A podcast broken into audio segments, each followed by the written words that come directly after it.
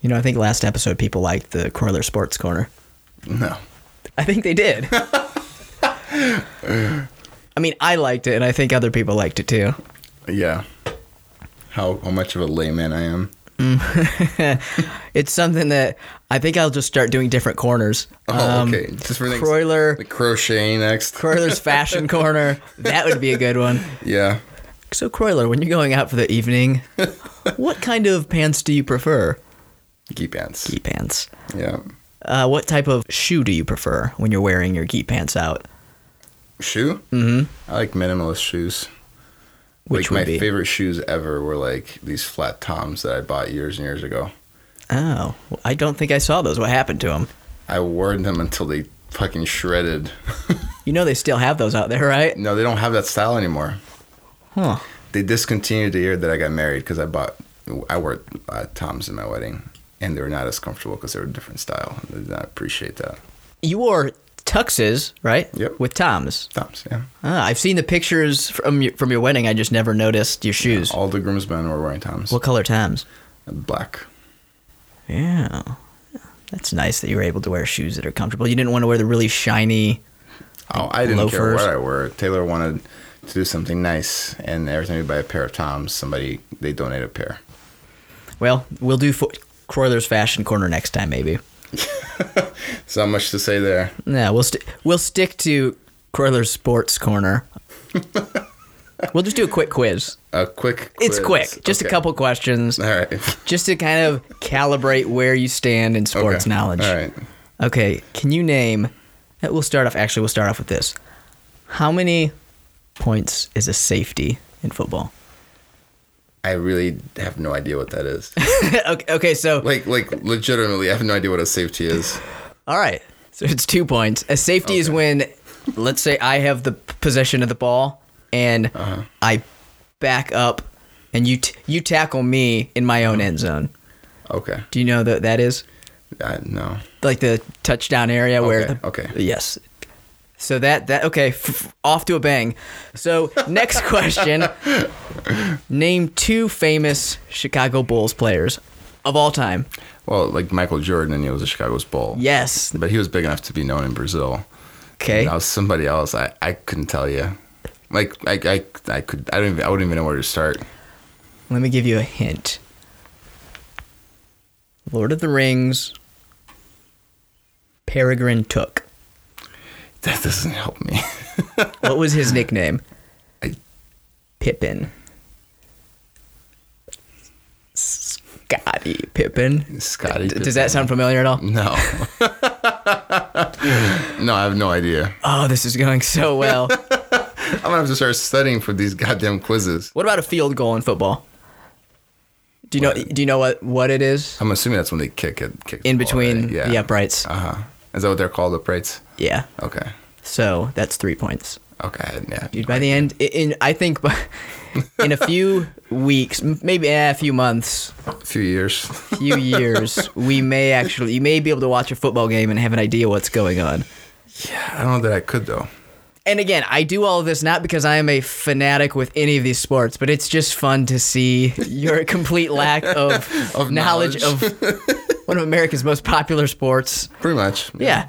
Okay, w- we'll do this. Uh, what is what are the names of Thanos' daughters? Uh, Gamora and whatever the um, I forget her name now. Gamora was on It's a s- cosmic name. Yeah. Nebula. Nebula. Yeah. All right. What's the difference between a European dragon Oh my and God. a an Asian dragon or a I- Chinese dragon? We could do a whole podcast on that. what name one difference? Just the number of toes. That's what we're dealing with, folks. That's that's the person that you listen to for at least an hour a week.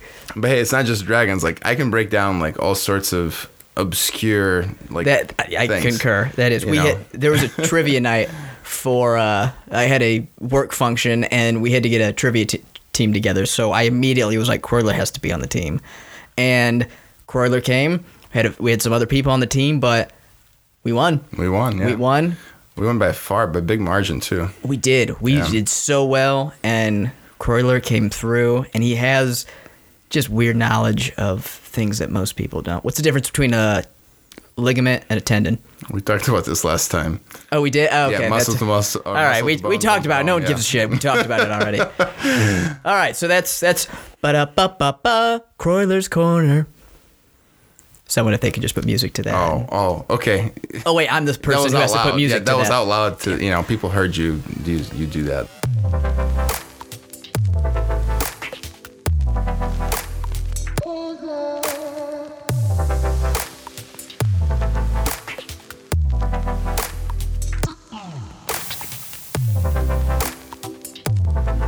Hello, everyone, and welcome to this week's episode of Just Jiu Jitsu. I am Andrew Desimoni. And I'm Croyler Gracie. Yes. Look at you. You let me Yes, introduce I let myself. you do it. Yes. I've thrown away that white privilege, and I'm just I'm letting the other guy And take the lead. We're already ahead of the grappling dads. Paul still introduces Skip every time. Oh yeah, well, I mean, we're ahead of him in a lot of different ways, both uh, content-wise, um, just as far as a show goes.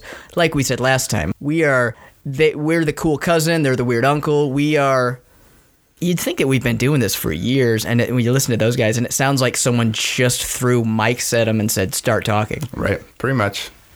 they can't help it. They're working with what they have, Yeah, and they- what they have is a really rusted out 1987 Honda Civic. Yeah, I'm I'm okay with all that. We've got a Ferrari over here. Pretty much. Croyler is our red hot Ferrari. Oh, Jesus. Boom! The body on that. Woo-hoo-hoo. I mean, you guys saw the picture. I'm I'm done. I'm I'm quitting. We're, this is over. All right, today's episode is on back control, one of my favorite positions in jiu-jitsu. It's all right, if you're looking at, at the hierarchy of positions of control in jiu-jitsu, where do you put controlling the back? Oh, it'd be number one. Number 1? Like top 3, where do you, where do you go? You know, yeah, back back control, top mount, you know, and then like side mount. Okay. And what is just so absolutely dominating about back control? Well, essentially, you know, back has all the same perks as mount. You know, you can impose your, you, you can put your weight on people. You can, you know, eliminate limbs. They can't really use their legs to do much to you. Um, their arms are kind of useless. The, the the great benefit, the, the great difference, I think that gives back control a bigger edge over top mount is that the opponent can't see what you're doing. And and while people can say, well, you can grapple blindfolded or with your eyes closed, you don't need to see to grapple. That is true. However, if I'm punching you, it's nice to be able to see those coming. Mm-hmm. You know, and I think people forget that. Like I said, at the end of the day, jiu-jitsu is, is, is a self-defense, form of self-defense. And if I mount you and I'm punching you, you can at least see those punches coming. You can try to block or do something. Where if I take your back and you're belly down on the ground and I start throwing punches, you won't even know where it's coming from. I feel too like when I roll, and if I have control of someone's back, I'm on my back, and then they're just uh, I have the hooks in. Let's say I have a seatbelt. I think that's where I feel the safest Yeah, they rolling. can't, they can't attack you. I mean, they can't do anything to you. yeah, there's so much control because even when I'm in like top mount, like a full mount, I think it's because you have the ground securing you in one spot, and then you're glued to them, and so there's just not a whole lot. They can't move you to many positions. Right, and, and their arms are completely useless. I mean, that, mm-hmm. I mean, they can pull your arms off and try to protect themselves, but but you know, in mount, if you get a really strong guy, you know, they can shove and they can push and they can bump.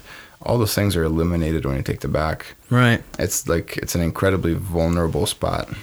Has the back always been a position that people have used in jiu-jitsu? Because as we talked through different episodes, a lot of the positions we talked about, they haven't, they weren't necessarily um, mainstays of jiu-jitsu in the early days. They came later. They were developed later. Has controlling the back always been a Oh, pivotal, abso- crucial part? ab- absolutely. I think I, I couldn't tell you.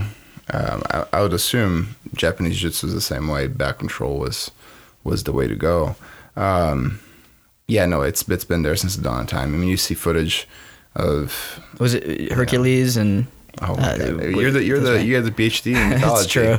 You tell me. No, no, I don't. I don't. I don't like to show off. Go, go on. Go on. No, um, no, I think they've been. You know, the back is maybe not the most predominant controlling uh, position early on because you know to control the back you got to get to the back, and I think you know back then taking the back was very rudimentary. There's only a few ways of doing, it, a few circumstances where they would come up. It was still the most favorable position, but if you just look at sheer numbers, you know, between 1920s and 1960s, you while you will see a lot of back submissions and things like that, you may not see as many as you might today. Today, there's different ways to take the back. There's a, a far greater number of um, ways to take the back, ways to get there. Um, so the I think the submission ratio increases as we have better ways of getting there. Back taking is it something in a street sense that is how do you use that in the street sense? It's obviously something where you control someone. What things I've seen so many videos online of people going for back control. If I'm thinking about how I would react in a street fight, back control, do you have to worry about someone if you have their back standing up and then jump like falling on their back? Well, absolutely. Um, so you know, if can you tell that before I came here, I just I I saw like a bunch of um, just Instagram videos of people getting in fights and oh, did you really? And so that's what was running through my head.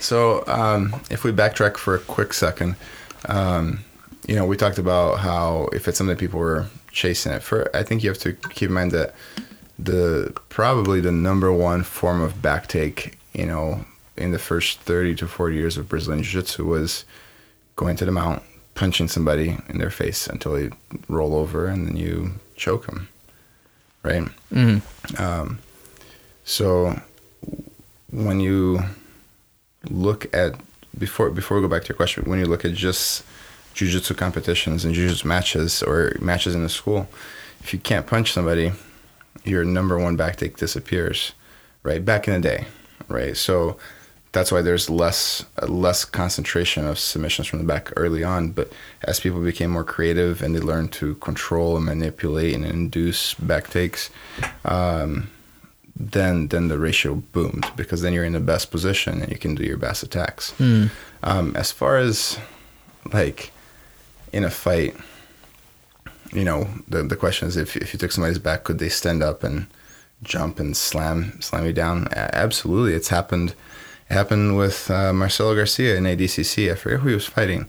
Some big dude though, and uh, he he took the dude's back, and the guy stood up with him. It was a big big weight difference, and this guy just jumped back hard and slammed himself into the mat. And you know, this is kind of where I tell people where you have to be. Um, it's gonna hurt, right? I mean, it, it's gonna happen. There's a lot of weight coming down. There's a lot of force, but if you're in somebody's back and you got a hand around their neck and they drop that hard, delay the pain for about 10 seconds and just hold that choke until they're dead, you know? Right. and then they won't do it again. it seems like if someone's standing up from that position, they have to expose themselves oh, for a little bit of time. And so you have the opportunity to hopefully slide something in before it gets to the point where they're gonna. Yeah, but but but even if it happens, right? I mean, it's one of those things you just kind of have to accept the risk. You know, if if I mean, think of any any submission really. Like, think an armbar, right? When you swing for an armbar, if it's a street fight and you miss, the guy's on top. Does that mean you don't armbar? Good point. Right. So if yeah. you take somebody's back and they're much bigger than you and they start standing up, you could let go, or you could just say, you know what, if I if he falls and it hurts a little bit, it's okay, but I got the upper hand still, and I'm gonna chase it. You know. I think one of the reasons also that I like back control is being small. It gives advantages, I think, to being on the back. You Absolutely. have, I mean, when I'm on the back, I just think of myself as gluing, just trying to glue myself to them, where there's no space. Like you said, they can't see what I'm doing, so it's easier to slide one of my petite little forearms underneath their neck or maneuver around it close up small spaces so that it's tough for them to do anything and it's always surprising to me still how much I can control someone who's so much larger. Well, you know, most most escapes. I'm like a cape. I'm like a human cape. Like when white I, on rice. Yeah, I just I, I, clasp around the neck and then I just drape over the back. It's is that why you wear capes? Is that why? That's why you wear capes around. Uh, yes. It all makes sense you, now. You got it. That's, how, Okay. that's how I show up to every seminar is with a cape. But why does your cape have a big sequence dragon on the back? Hey, it's got to be styling. Okay. Is it a European dragon or a Chinese dragon? I'll let you look it up next time. It's Okay. part, part of your quiz. Okay, that's fair enough. All right, but yeah, it's being being small, back takes or uh, back control. They go very well together. It doesn't really matter the size. No, and and you know most back escapes consist of nullifying attacks, meaning defending until you're safe, and then finding a way to essentially scrape your opponent off of your back. Like most back escapes consist of, like I said, not all but most consist of you using the floor to tr- try to scrape your opponent off of you. And if you're a much bigger guy like me, right, um, there's a whole lot more to scrape off than somebody who's smaller. And then you may think that's counterintuitive, but being smaller is actually tougher because it's much harder for me to, you know, find it, create enough friction between the floor and you to scrape you off of me. Looking at the technical part of it, what are things that you always are preaching and telling people to look for when they're on someone's back? And for everyone listening, when we say when we're talking about being on the back, when I'm talking about it, I'm thinking you're both sat down on your asses and the guy who's in control is has the other guy essentially right in between his legs. Legs are hooked around the controlee's uh, legs and just kind of hooked in, and then maybe have like a seatbelt position with your hands. But that that's that's where when we're saying control the back, that's where I'm thinking. Is that where you're thinking? Yeah, yeah. Okay. So, you know, the the the first thing I talk about before, like talking about seatbelts or hooks, is just eliminating space, right? Um, so from groin to chest, everything should be pressed up against your opponent's back. Um, space around the hips is a common plague in back controls in jiu-jitsu. If your hips are separated from your opponent, your opponent can then rotate and start sliding, you know, and that's when failures occur. Um, so removing space from groin to chest, everything nice and tight. Um, putting the hooks on, right? So you have your, your ankles in between their legs. What's Um, what's so important about the hooks? so your, your hooks are going to serve primarily um, to, to do three functions. One being to control the hips, control the opponent's hips, right? As long as their hips are in between your legs, you're in control. Top mount, guard, back, they all consist of the same form of control. Your legs control the opponent's hips. Um, if you lose that, generally speaking, they're out, right? So if you're in the bottom of mount and you take one of your opponent's legs out from around your hips, you're in half guard, right? So I mean, everything kind of goes downhill from there. You're in guard, they start passing, they get around your legs, you're, you're losing. What do you do if you're with someone who's so large that you have trouble like really getting deep hooks in? Right. And that's when you get into modified control, you know, um, which we, we can talk about in a little bit. Um, the second function would be to control the opponent's legs and their ability to rotate. So your legs should be able to kill their hip, mo- hip motion, but it doesn't mean you can always control which side your opponent is falling to or how he's maneuvering his legs. So your legs serve that function of shutting down their legs. And then the last, the last um, function is to eliminate your opponent's arms, right? So you can control legs, hips, and arms with your legs. Um, and if you can do that, you, you're pretty much in total control. That one's very that that element is one that I wasn't intuitive to me. I remember the first time that we were going over um, back like a series of back control and attacks. You started incorporating the legs to trap the arms. Right. It's something I don't look for, or I didn't look for, is when when we talk about controlling the arms. How are you using your legs to do that? Because people listening might think, how would you control So, their? so generally speaking, if you can um, isolate limbs, um, you know, if you're targeting the right arm, removing the left arm from the equation makes your attack far more successful. You know, um, if you're attacking the neck and the opponent has no arms, makes life a whole lot easier too. So um, when you use your legs to isolate a shoulder, a collarbone, a bicep, a wrist, um, or if you thread their arms through your legs so they're they're trapped, you know, through through their through your legs, you essentially eliminate fifty percent of the opponent's defensive potential, and and then your your odds of a, of a submission occurring increase by that same amount. Um, yeah, so like so controlling the arms is, is stuff usually involves hipping out and creating better angles and coming in over the shoulder and bicep. Um, but that that creates a, a huge um, dilemma, right? And this is where like experience comes in and good instruction and kind of understanding how everything builds up is important. So you're saying we should probably get someone else to talk to? Pretty much, yeah. If I said, "Hey, back to the the your legs, your hooks serve three functions, right? To control the legs, control the hips, and to control the arms." The legs and hips, you could kind of picture in your head as yeah, those kind of go hand in hand. It's easy to do, but the moment that I say your legs are also going to control the arms, then you have to ask yourself the question of if you're giving up a leg to control the arm, how are you keeping your opponent in place? Right. Mm-hmm. And, and because then we lose the hip control that we had before. Uh, and there's a number of ways of doing that. Um, you know, it just depends on how you want to go about it. If you see guys like BJ Penn back in the UFC, who was notorious for trapping people's arms, he would actually control the arm with his arm put the opponent's arm down by the opponent's body and then just go back with his leg over the hip and their arm would be caught in there. Um, if you look at guys um, like um, Felipe Pena and, and Gordon Ryan, who, who are both big back takers, um, they they modified the back control where they accept the hip being far away as long as it means that their legs can deliver extra pressure to the opponent's hips.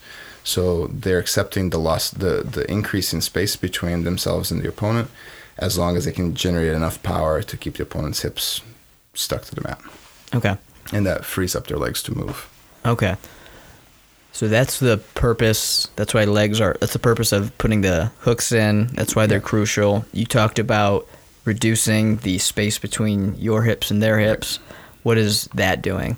So again, the more space between, generally speaking, again, unless you have a modified back control, kind of like Gordon Ryan, Felipe Pena that we just talked about, they modified that the back control.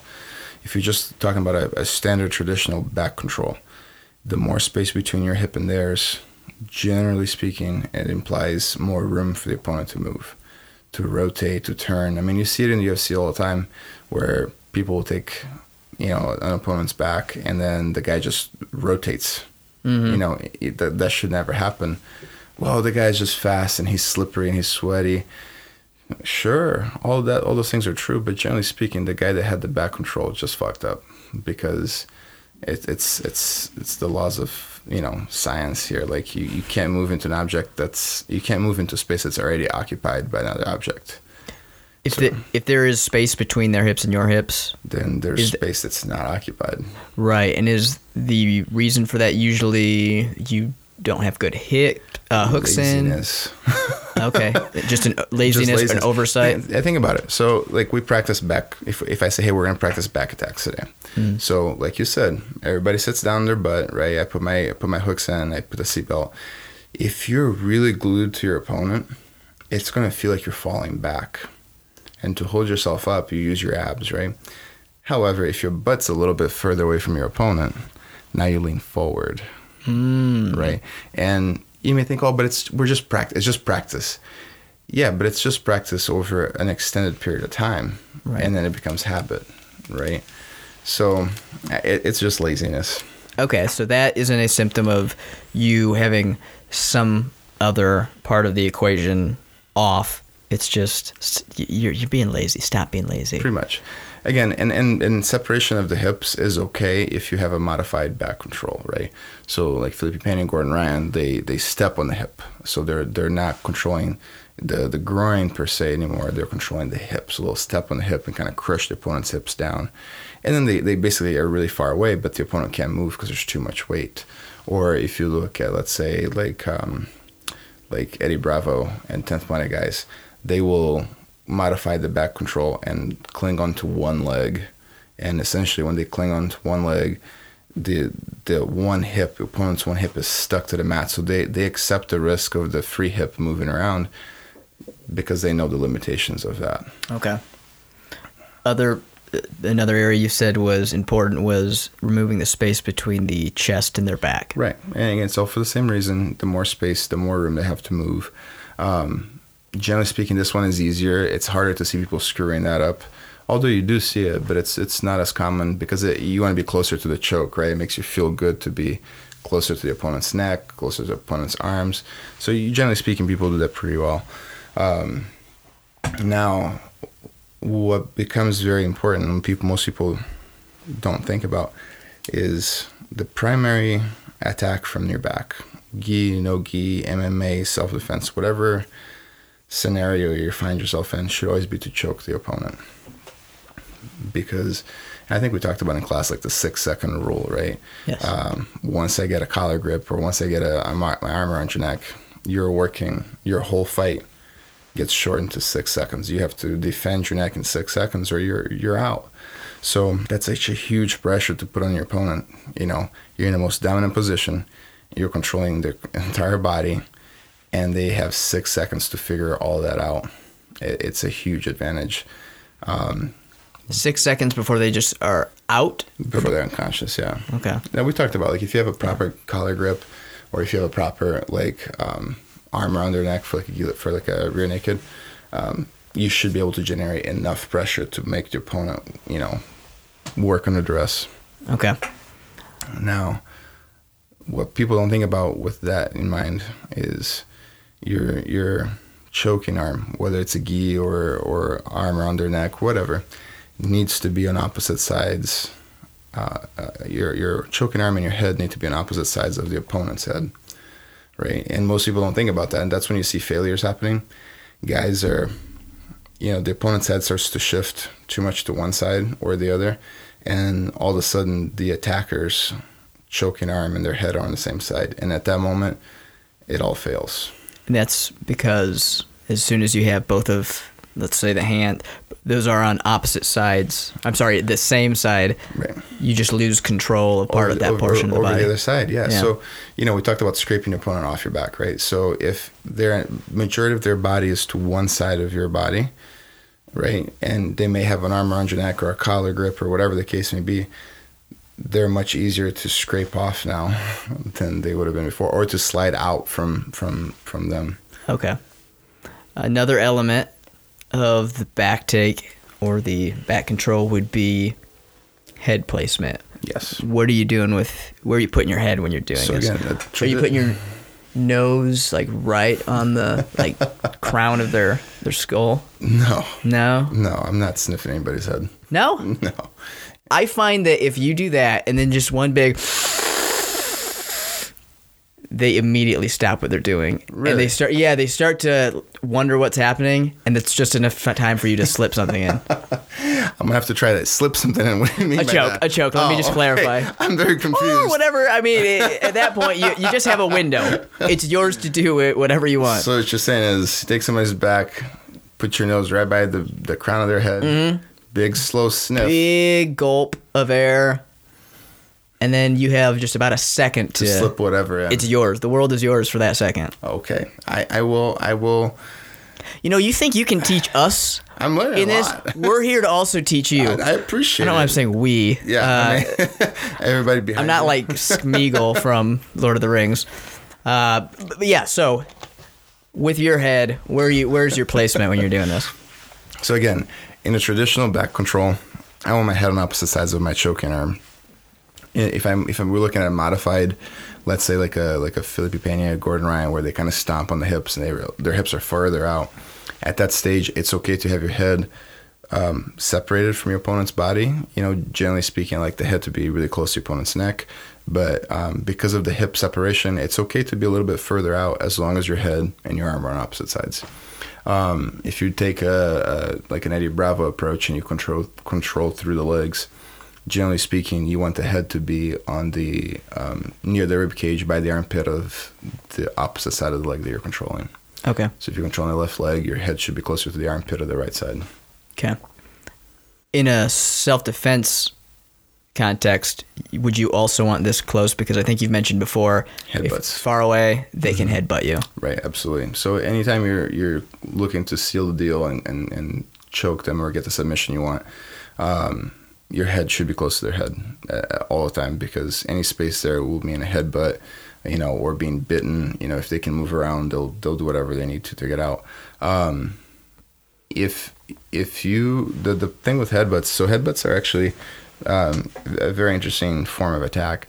Um, space, too much space makes a headbutt fail. You know, too little space makes a headbutt fail. It's the in between round, the range that you're gonna get, you know, punished for it.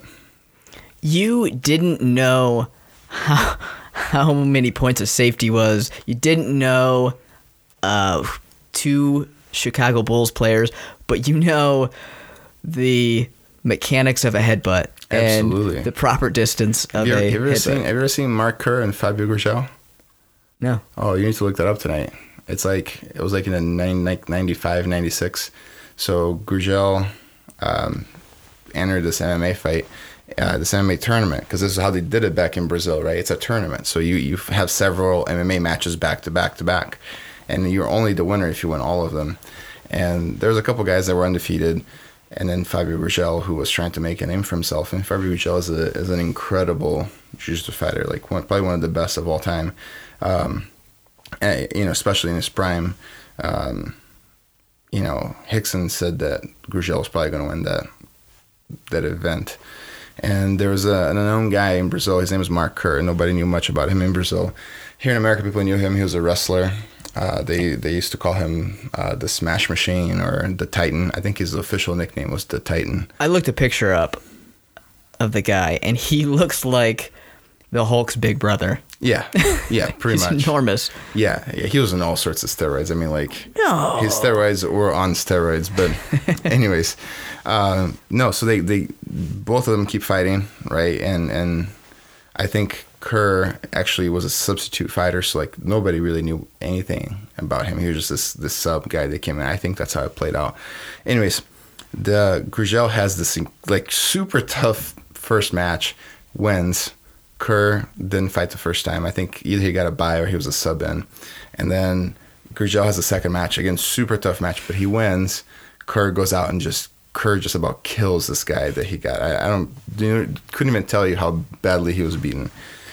And then they meet up at the finals. It was like a three round, three to win.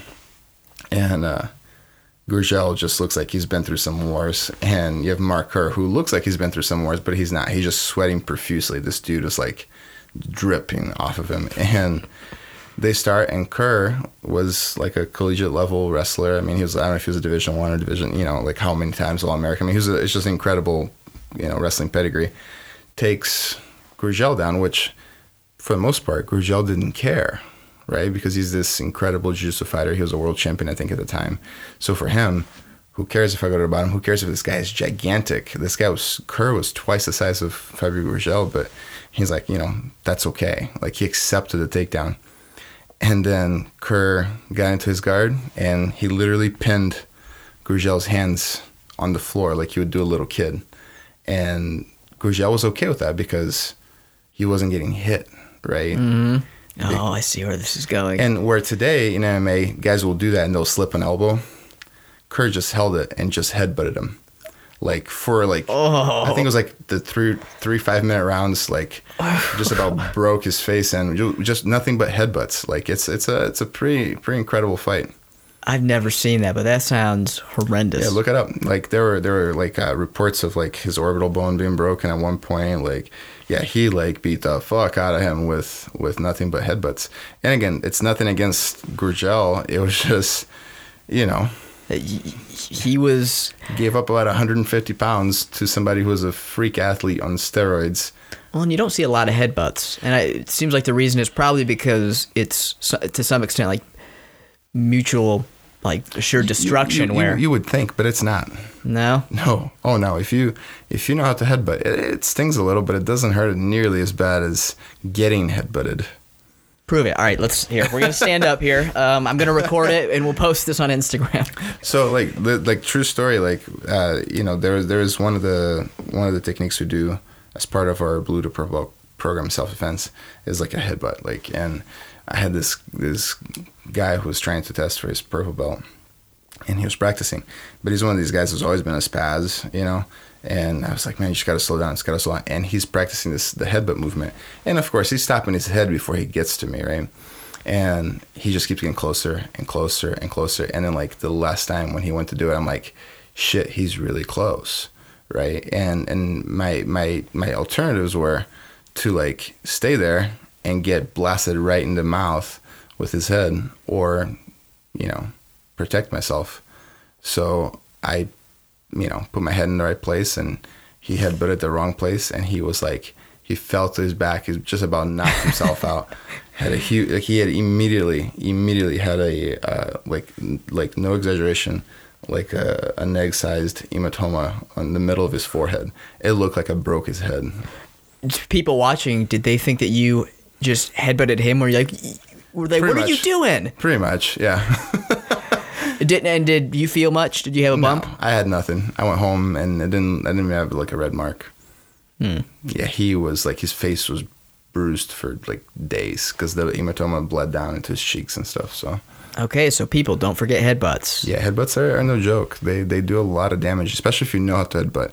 It's when you don't know that that you cause mutual assured destruction, as you put it earlier. Well, and I could see headbutts being used. They're kind of like a desperation for a lot of people, where if you're Right. if you're in a fight and they have nothing else, they're just gonna lunge their head forward. Right.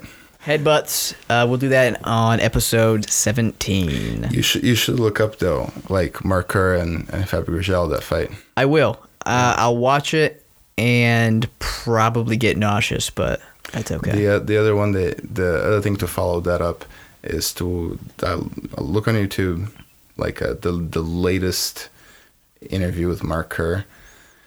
He's like in his mid forties, early fifties now, and uh, the dude couldn't walk.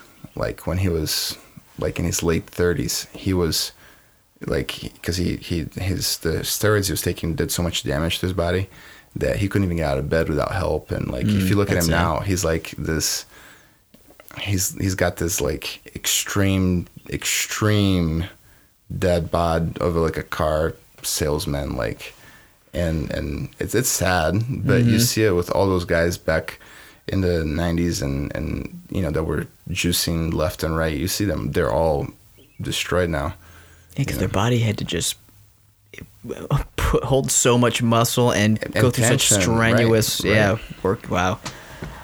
Okay, well, so that was. Let's see. If we rewind that back, we got on that. Oh, where to put your head? That's right for. right exactly So, anything else to add on that key element? Um, you know, no. As far as head controls, you know, it, the if you if you put the seatbelt, if we just think of a traditional back take, we have a seatbelt, you have your hooks. We'll we'll need to go into the seatbelt next. Yeah, yeah, we'll break that down in a second. But if you have the seatbelt, the hooks, and your head on the opposite side of your choking arm, generally speaking, for your opponent to get out, he's gonna have to start undoing all those things. You can't just break free. There's no like in a mount, if somebody strong just shoves you, you may fall off. You shouldn't, but that could happen Right. in the back, if you have those things aligned, nobody just breaks free from the back and is suddenly free. So we've referenced throughout this whole episode the seatbelt. Mm-hmm. A lot of people know what it is. Some people may call it something different. Yeah. Uh, what are other names for the seatbelt? You know, I don't, I don't know because I actually like, you know, for me that was always like a standard arm position for the back, and it wasn't until about ten years ago that um, I started hearing it called the seatbelt. And again, it's an American thing, like we talked about. Oh yeah. So I'm gonna start calling it the high and tight rope a dope. Don't The that plus the sniff, The ropey dopey? something in just sounds just sounds horrible. The high and tight rope a dope. Yeah, that sounds like good, clean fun. It sounds like something a cowboy so, would do. So basically, you're gonna go slip something in and then call it a what? you ready for the high and tight rope a dope? Yeah, that doesn't sound good. Well, if, if when you put it that way, in that sequence of events, it's creepy.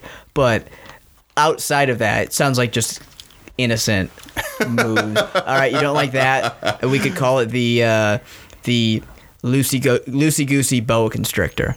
Again, like like that too sounds horrible. All right, now I think I, now I think the problem's with you. Now I think that anything I say, I could say like, oh, like the the kind mother, and you'd be like, oh, that sounds dirty. Okay, that, that why does that sound? Is- I said that, and now it Yeah, sounds weird. Right. Uh, your perversion is infectious, Brother. no, I think there's something to do with the I think it's got a problem with that. Yeah, there's something creepy about just in, sniffing, inhaling someone's essence. Right. Episode 18, inhaling in, someone's essence. No, so so the seatbelt, right? When you have your arms around your opponent, um, so there's modified ways of doing it, but generally speaking, you have one arm underneath the opponent's armpit and the other one over the opponent's um, clavicle, their collarbone, and uh, when they link together, then you have a, a seatbelt, right? Now, there's a number of different grips you can do. Um, you can go full old school Brazilian Jiu Jitsu where you one hand grabs the wrist and you have a free hand. Others will do like a gable grip or a nest grip or a monkey grip, whatever you want to call it, a C grip. Um, you can do like Hanzo. Hanzo does a modified gable where he actually cups his forearms. Um, you know, there's a there's a, a variety of, of different grips you can do to to connect your arms and form the seatbelt. Um, the seatbelt is incredibly important because again, we control the opponent's lower body with our legs, but the upper body's job is essentially controlled to control the opponent with your arms and your head. And if you don't have a good seatbelt, you don't have a good back control. Okay, so that is keeping the upper body secured, and there's some different versions of it. They also, the seatbelt can easily transition to many different attacks. Yeah. So you have, like you said, one hand's under the armpit, the other hand, which is over the clavicle, is right underneath the neck. So that's a quick transition to either a rear naked choke or you can slide to the side. And if it's gi, you could go to like a bow and arrow. bow and arrow, or you can go technical choke from the back. Okay. Um, there, there's a variety there. Um, the the the important thing with with the seatbelt is understanding that it serves two functions essentially, right? The primary being to attack because your arms are really really close, and the second um, to control the back so that they're staying there. So you wouldn't say the primary is control and then attack? again, control to me, controlling the back is not primarily a, a function of any single body part. It's a it's a result of all the body parts working the right way. So your legs should be controlling your opponent's hips. Your head should be in the right place. Your arms in the seatbelt in their attacking position should be controlling the opponent. You know, if you if you break them all apart and you look at individual parts, sure, the the arms primarily would be controlling the back, but to what extent, right? You're just gonna hug somebody, you know what I mean? Like mm. the, the the you know the goal of the arms is to to submit the opponent. There's far more submissions involving your arms in the back than there are with with your legs. Now, um, there is a a secondary function when I say attacking the back, right? A, a subcategory where It's tickling. Wait. That's a So- is that so- a sub so, subcategory? So, so is the tickling happening before or after the sniff? oh, it happens after. After okay, now is that before or after? Because I, I know that the sniffing comes first, and then you slip something. So you Mm-hmm. okay, you said oh okay. I did say slip something. Yeah, you did. Right, okay. what you can yeah you could do slip whatever you want. Uh, but sorry, go on. But the tickling happens before or after you slip something. The tickling happens afterwards because it's it's Oh. a plan B. Gotcha. If if the inhale doesn't cause enough of a window to slip something in, then you tickle. Okay. And then there's a plan C if they're not ticklish, but I don't want to get into my system I'm too gonna much. have to I'm gonna have to try that next time I roll with somebody. Yeah, I'm gonna have a video series come out on this soon. Um, Tag it's gonna be it's I- only on. VHS though. That's fine. Okay, I'll, cool. I'll go out and dig up a VHS from somebody's basement somewhere. All right, awesome. So um, the, the that subcategory of, of the attacking portion, right, of your arms, is By the way, you're really good at getting back on track. We we we go off track, and then I'll forget. I'll I'll sidetrack myself, and I won't remember how to get back. And then you always can go right back to what the point was. I- well done. I'm I'm I'm a very hyper focused being. It's hard for me to forget things. It's good. We're we're like this podcast is us walking through a forest, and I'm always like holding your hand, like come come this way, look at this, and I'm like showing you something else, and I don't.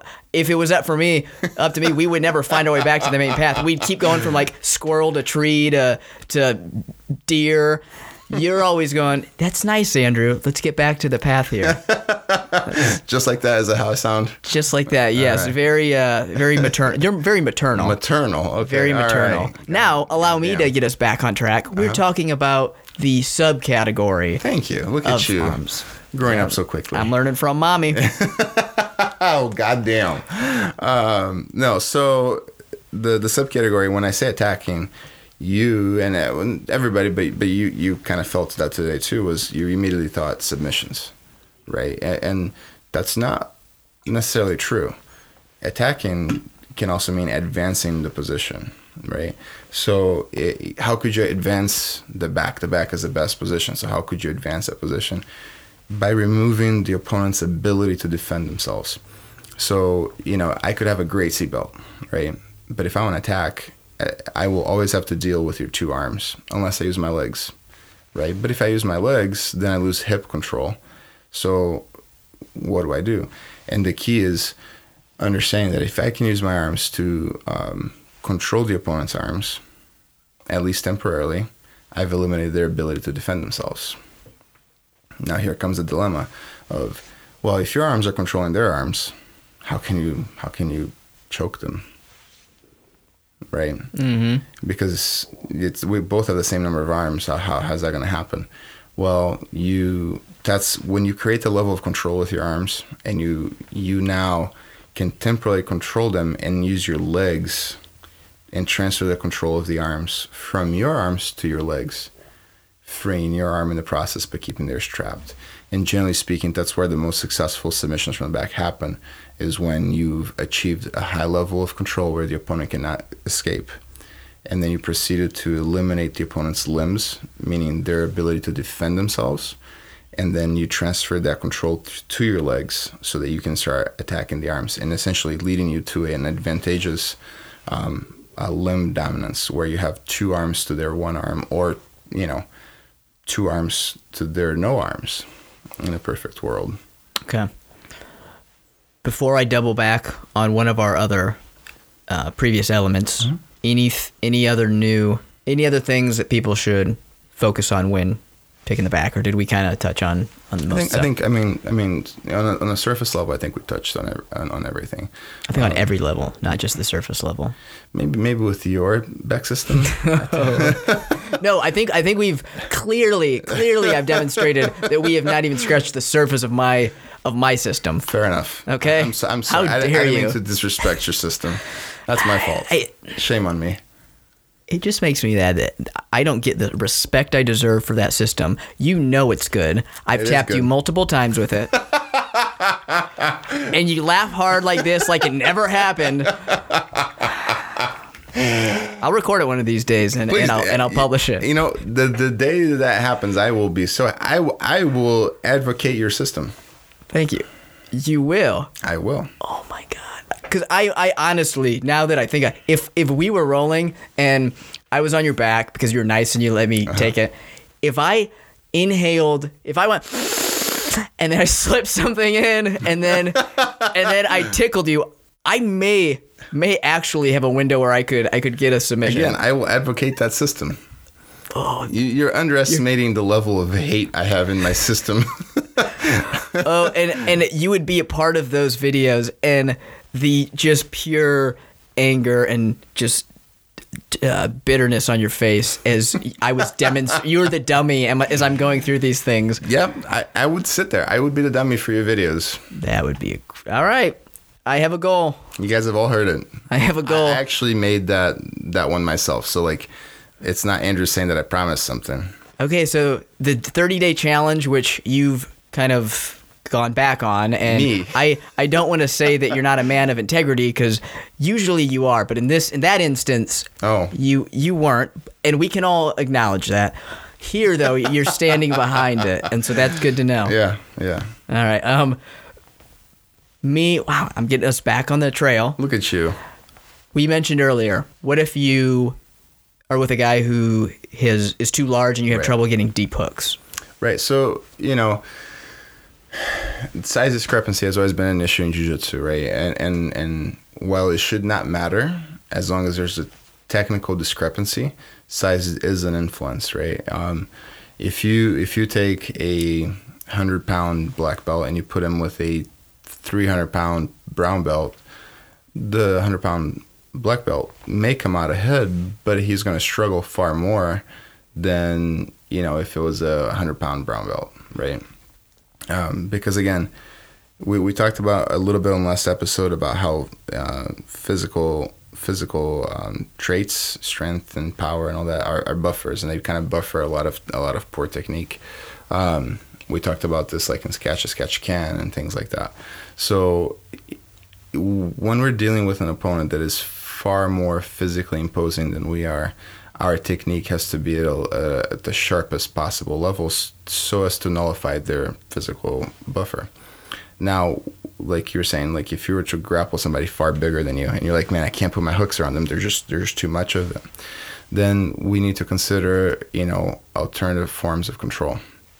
That's where like, um, like Eddie Bravo's method, where he focuses on just one leg. He just controls one hip. He doesn't care about whatever what else happens. Might be possible. You look at, you know, um, like I said, Felipe Pena's method, where he's really far up on the person's back. That might be an opportunity to do that. So like his hips are really far out, so he's never underneath the much bigger opponent. Um, you can look at guys like um, like Kron or Garry Tonon who like the crucifix a lot, which the crucifix is essentially modified back control, right? Where your legs control one arm and your arms control the other, essentially eliminating, you know, 60 to 70% of the opponent. So, uh, in somebody much bigger than you, those, those would be the route that I would, that I would recommend. Okay. At least, uh, unless, un, at least until your technique is high enough that your knowledge discrepancy, you know, your knowledge, uh, ability is so much higher than the opponents that that discrepancy nullifies their size. Is the Eddie Bravo um, modification of pinning down the hip? Are you pinning down the hip that is the opposite hip of like your choking arm? Let's say. Um, no. So you would you would still be con- so your that would still be your choking arm because remember if you control the left leg uh, the opponent's left leg, you should be on the right armpit. So your choking arm would still have to be on the opposite side. Okay. Now, mind you, I'm not saying that he created that, and then, and I'm not trying to take anything away from from Eddie Bravo. I'm just referencing him because um, because of his influence with the twister, um, the truck. You know, the Tenth Planet guys do a lot of that stuff. They tend to be in that position quite more often as an entry to the truck or an entry to the twister they tend to be there more often than most other schools. So okay. it's, it's just a way to reference. All right, the, so like Danaher didn't create leg locks. It's just he and his guys. Correct. It's just a, it's an easy easy form of reference. Okay, you're so diplomatic. No. You ever thought about running for for office? No. No. No. Not even like small office. You don't even want to be like a comptroller or. No. Okay. A what? Comptroller. I don't know what that is. I'm not entirely sure what the position is, but it's always been one of my favorite words for like a, a position, comptroller. Oh, yeah, maybe you should name your back control that. Sounds like an important job with not a lot of responsibility. I don't like I said, I don't know if that's the case or not, but like like your back take system, your back back control system, right? Oh man, that's a challenge. that is. No, I'm just saying like the what would you call it? Just call it that. Oh, the comptroller. Yeah. Oh, okay. That's what I'm saying. I'm into that. Yeah. Yeah. All right, everyone. I call this the comp comptroller. That that is good. I He's I, literally writing that down on his phone right now. Well, what I'm doing right now is I'm looking up exactly what comptroller is because we should know. No, he's writing notes on his phone. it's a controller used in the title of some financial officers. Comptroller and Auditor General are an example. Okay. So, uh, and if you were wondering, I'll just put controller. Did you hear that? Yeah. Okay. So that's how you pronounce it, in case anyone was oh, okay. curious. So, so that's that's look forward to January 2020. Uh, it's going to be election year, but more importantly, it will be election year, and you know, vote comptroller. My VHS tapes will be coming out, and it will show the comptroller system, and it will be co-starring Croyler Gracie. Wow, I have a year I have less than a year to tap you. To tap me with a controller system. Mm-hmm. Wow. I. It has to be the controller system. Right. And, and I'm only going to have like one or two times to do this because after a while, the whole it's all built off surprise. Right. And if I'm like, a, yeah, tickle, tickle, like that is not, it's going to wear off. I wish you guys could have seen that little uh, was Tickle, that? tickle? No, you said tickle tickle. tickle tickle yeah because it helps i didn't all right i didn't want to say this but i'm giving way too much of it away you audibly say tickle tickle when you're done Oh, okay, all right. the higher your voice gets the more effective it is it'll be in the video you guys Jesus. don't worry okay well i think that i've given up too much on my system and then you've given uh, a, a lot of stuff to digest for controlling the back i don't know that anything else can be added for the time being, and we're getting close to an hour. And if we hit an hour, the computer blows up. Or we'll end up like the grappling dads, and it's just, Yeah, we end up like the Ramblers, Right. The It's Rambling we Men. it just- should be called just the Rambling Dads. yeah, we should just call it. yeah, the Grumbling Dads, the Grumpy Dads, um, the the fault. The faulty fathers, the the the dipshit dads, the, The dirty uncles. Is that what you called them last time? the dirty uncles, the the the inappropriate uncles, the uh, yeah, th- the Those guys. yeah. So if you're listening to this show, and you don't listen to Grappling Dads. I'm sorry for the inside jokes. Check them out. It's a good. It's okay. I almost threw up saying that. It's it's a podcast out there about jujitsu, and they are some guys that you might want to, and you might enjoy. If you enjoyed them, then don't listen to this podcast. Or, or do just so you know how how much better this is. That's right. All right. Well, thank you for listening, everyone, and we will see you next week. See you. One more thing before we go. On Thursday, which was the day after Croyler and I recorded this episode, Paul from the Grappling Dads podcast issued a challenge to me to see who is the better man on the mat. We have a team training event coming up May 11th where their gym and our gym get together and we just train together. It's a lot of fun. But Paul thinks that we should roll, and the winner of that match will be able to claim that their podcast is better. I don't follow the reasoning, but hey, he's not a reasonable guy, so come. Well, you probably can't come see it, but we'll record it, we'll live stream it. The trash talking has begun, so hop on Facebook, check us out, listen to their podcast, and you'll get the whole the whole scoop. Thanks, guys.